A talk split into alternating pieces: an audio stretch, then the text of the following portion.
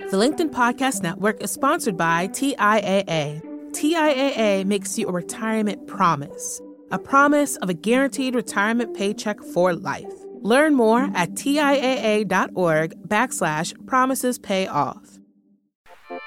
I'm Rufus Griscom, and this is the next big idea. We've got two book bites left in our countdown. Today at number two, Effortless Make It Easy to Do What Matters by Greg McKeown. Does life really have to be so hard?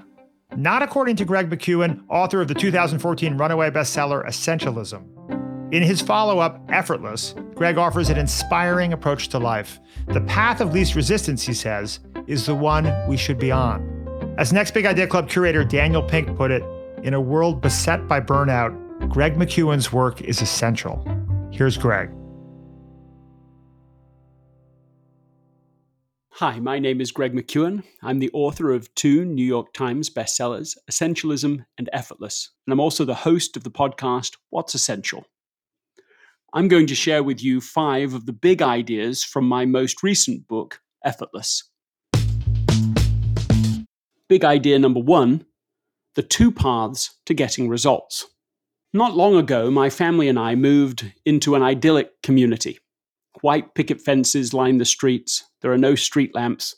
There are more horse trails than roads. Our children spent long days playing outside with our happy dog, riding horses, playing tennis. We took morning walks and bike rides. We planted a garden with apple trees, grapevines, and melon plants. In short, we found ourselves living in a little piece of heaven on earth. One of our daughters, Eve, seemed especially to thrive. She is a slim, brown eyed, blonde haired girl with a mischievous grin. She simply cannot stay cross. Even when she tries to be grumpy, she can only do it for a few seconds before bursting into laughter. She loves to be in nature. Some friends of ours still recall how she climbed to the top of their massive 50 foot fir tree the first time she visited their home. She ran barefoot whenever she could wrestled with her younger brother on the trampoline for hours at a time, named the chickens, carefully caught lizards by the dozen, and gently released them. Eve read endlessly, devouring books about horses, bees, and insects. Her favorite was a series about a vet's adventures with farm animals and their owners in Yorkshire, England. She wrote about her own adventures in a journal every day.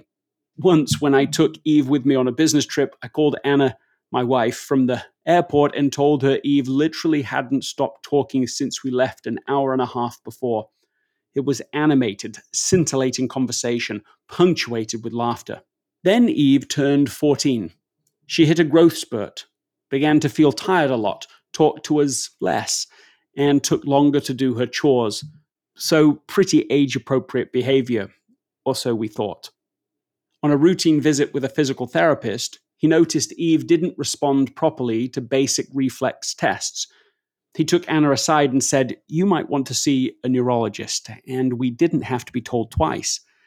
From there, her symptoms worsened on a daily basis. Within just a few weeks, she could answer only in one word sentences, spoke in a slurred and monotone voice. We noticed that the right hand side of her body responded at a slower speed than the left hand side. It took her two full minutes to write her own name, hours to eat a meal. The light, once so vibrant and bright in Eve, dimmed. Then it seemed to go out entirely when she was hospitalized after a major seizure. What made the situation worse was the doctors couldn't explain any of it. They could not offer us even the beginning of a diagnosis. Every day, brought more visits to respected neurologists who looked at us with furrowed brows and, in one instance, literally shrugged his shoulders. Tests and tests and more tests. All of them came back negative. The doctors still couldn't find anything, not even a clue. To watch our vivacious daughter go into an almost constant free fall and to have no explanation is the stuff true suffering can be made of. With each unfruitful doctor's visit, each inconclusive test, it became harder and harder to see the road ahead. The challenge before us didn't seem hard, it felt utterly impossible. All we wanted in the world was for Eve to get better. That wasn't just the most important thing, it was the only thing. And what came into view for me in that situation was that there were two paths for getting there. One made this challenging situation heavier, the other made the challenging situation lighter. And we had to choose which path to take. Maybe this choice seems obvious, but it wasn't. As parents, our instinct was to attack the problem full force from all directions, worrying about it 24 7, reaching out to every neurologist in the country, meeting with doctors one after another, asking them a million questions, pulling all nighters, poring over medical journals and Googling for a cure or even a diagnosis, researching alternative medicine as a possible option. What the gravity of the situation called for, we assumed, was near superhuman effort. But such an approach would have been unsustainable while also producing disappointing results. Mercifully, we were aware of and took the second path we realized that the best way to help our daughter and our whole family through this time was not by exerting more effort. In fact, it was quite the opposite. We needed to find ways to make every day a little easier. Why? Because we needed to be able to sustain this effort for an unknown length of time. It was not negotiable. We simply could not now or ever burn out.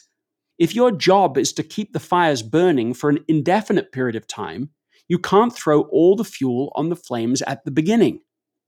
So we decided there were things we wouldn't do, things we couldn't do. The situation was hard enough without us making it harder.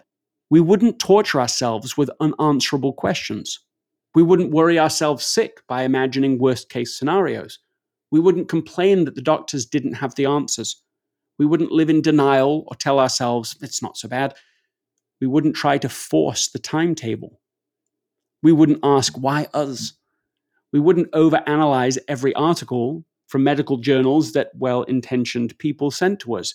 We wouldn't try to do it alone. Instead, we decided to focus on the simple things, the easy things, the things we could control. We got around the piano and sang. We went on walks. We read books. We played games. We looked for the positive and pointed it out. We prayed together. We ate dinner together. We toasted each other. We told stories. We laughed. We were grateful. We did these things each day and almost immediately noticed a magical force at play. We felt less burdened. We were less exhausted. We didn't burn out. Of course, the worry didn't disappear entirely. And if this story were a Disney movie, this would be the part where I'd write about how Eve was healed and we all lived happily ever after.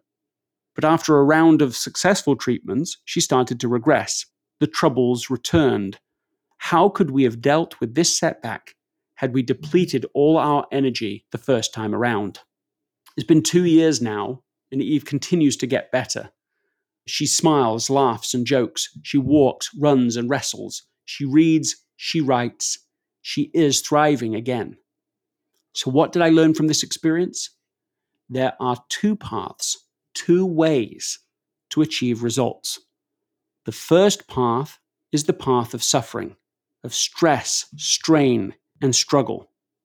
The second is the effortless path. Whatever has happened to you in life, whatever hardship, whatever pain, however significant those things are, they pale in comparison to the power you have to choose what to do now.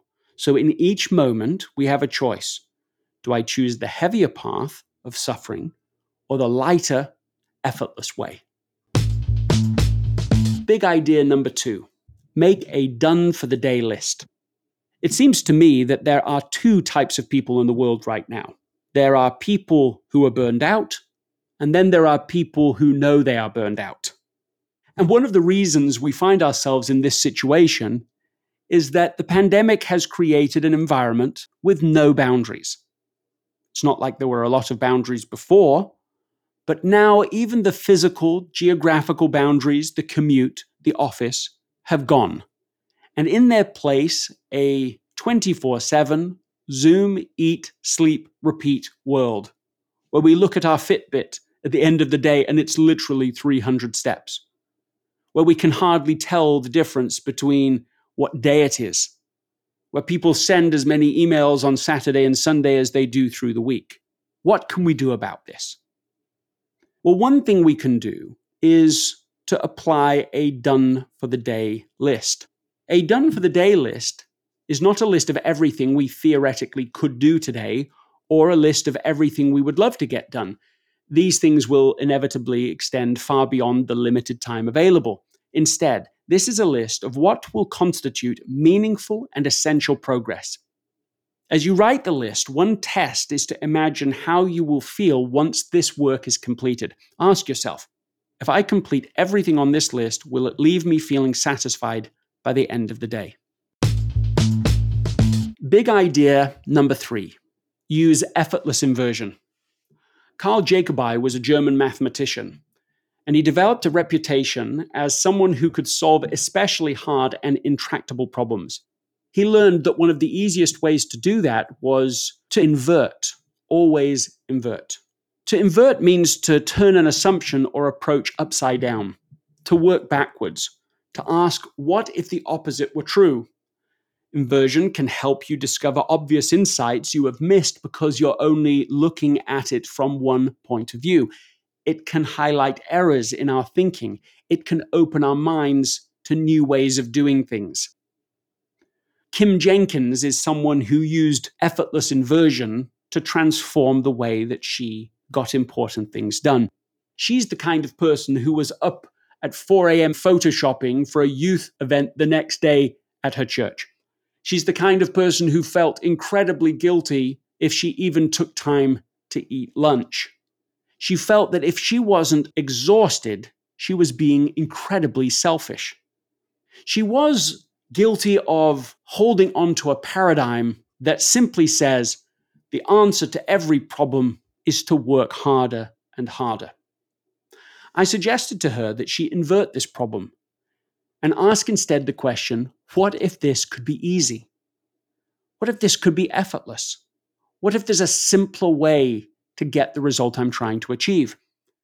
And armed with those questions, the inversion of how she'd handled things in the past, she got a call from a university professor who asked her to get her videography team to come and record his entire semester. She was ready to jump into action. This was a paradigm she was familiar with. Let's overachieve. This will wow him. I'm going to get a whole team in there. We'll have multiple camera angles. We'll edit it all together. We'll have intros and outros, graphics, music. And then she realized, oh, I'm operating out of the old paradigm. I've got to break with that paradigm in order to break through to a higher level of contribution without burning myself out. So she explored for just a few minutes with the professor what an easier solution might look like. It turned out that this was entirely for one student who would miss a few classes because of an athletic commitment. The solution they came up with together was that another student in the class would just record the classes this student would miss and send it to him on his iPhone. The professor was delighted. He hadn't thought of such a simple solution. And Kim walked away really surprised. She had just saved four months of effort from an entire team working on this problem for just a few minutes on the phone. And that is the power of using effortless inversion. Big idea number four find your effortless pace. In the midst of the great age of exploration, in the early years of the 20th century, the most sought after goal in the world was to reach the South Pole.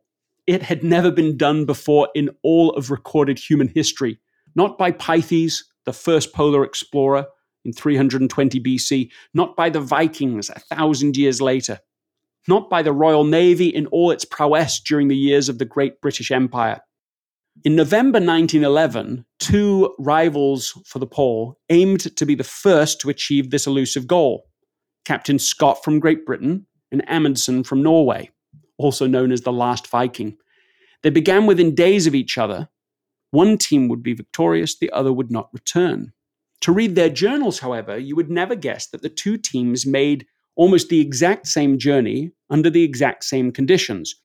On good weather days, Scott would drive his team to exhaustion. On bad weather days, he would hunker down in his tent and lodge his complaints in his journal. On one such day, he wrote, Our luck in weather is preposterous. Makes me feel a little bitter to contrast such weather with that experienced by our predecessors. On another, he wrote, I doubt if any party could travel in such weather. But one party could.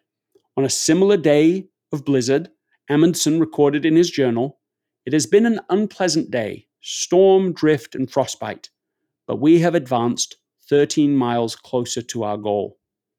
On December 12, 1911, the plot thickened. Amundsen and his team got within 45 miles of the South Pole, closer than anyone who had ever tried before. They had traveled some 650 grueling miles and were on the verge of winning the race of their lives. And the icing on the cake, the weather that day was working in their favor. Amundsen wrote, Going and surface as good as ever. Weather splendid, calm with sunshine. There on the polar plateau, they had the ideal conditions to ski and sled their way to the South Pole. With one big push, they could be there in a single day. Instead, it took three days. Why? From the very start of their journey, Amundsen had insisted that his party advance exactly 15 miles each day, no more and no less. The final leg would be no different. Rain or shine, Amundsen would not allow the daily 15 miles to be exceeded. While Scott allowed his team to rest only on the days when it froze and pushed them to the point of inhuman exertion on the days when it thawed, Amundsen insisted on plenty of rest and kept a steady pace for the duration of the trip to the South Pole. This one simple difference between their approaches can explain why Amundsen's team made it to the top while Scott's team perished. Setting a steady, consistent, sustainable pace was ultimately what allowed the party from Norway to reach their destination. And get this without particular effort. According to the biographer Roland Huntford, without particular effort, they accomplished a feat that had eluded adventurers for millennia.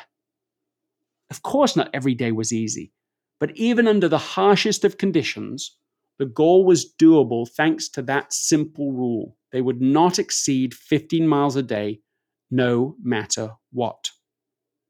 We can apply a similar rule in our own lives. We can establish upper and lower bounds. We can simply use the following rule never less than X, but never more than Y.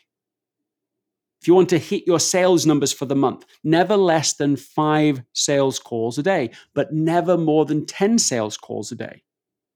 If you want to complete the first draft of a book, never less than 500 words a day, but never more than 1,000 words a day. If you want to finish reading Les Miserables in six months, never less than five pages, never more than 25 pages a day, and so on. And similarly, in time of the pandemic, we can have an upper bound on the amount of time we spend working at all. I was inspired by Ben Bergeron, a coach to elite athletic performers, to have a set end time to the end of my day, an upper bound. I chose five o'clock.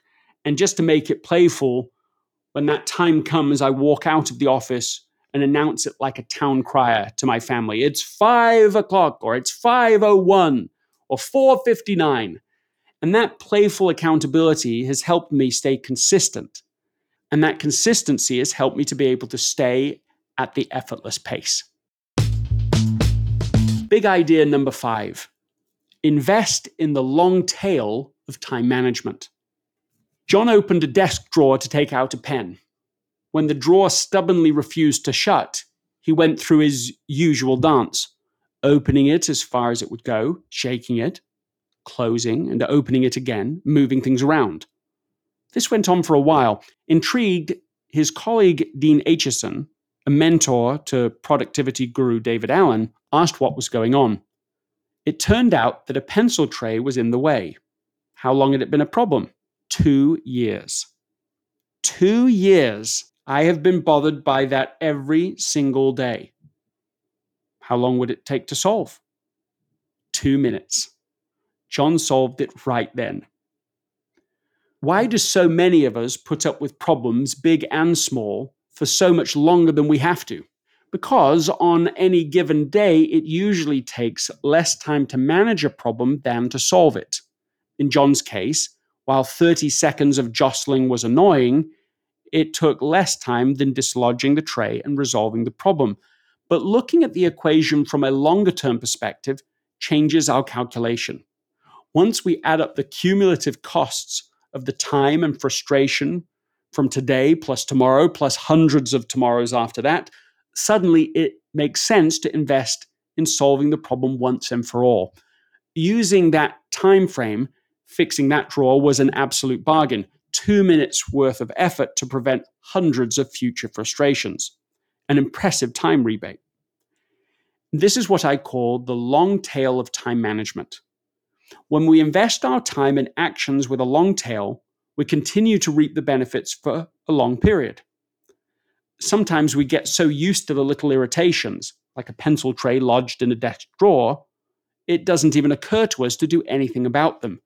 Even if we are bothered by them and we complain about them, we still don't really see them as a problem worth fixing. But what we often fail to recognize is that some tasks that seem, well, not worth it in the moment may save us 100 times the time and aggravation over the long run. To break this habit, ask yourself one, what is a problem that irritates me repeatedly?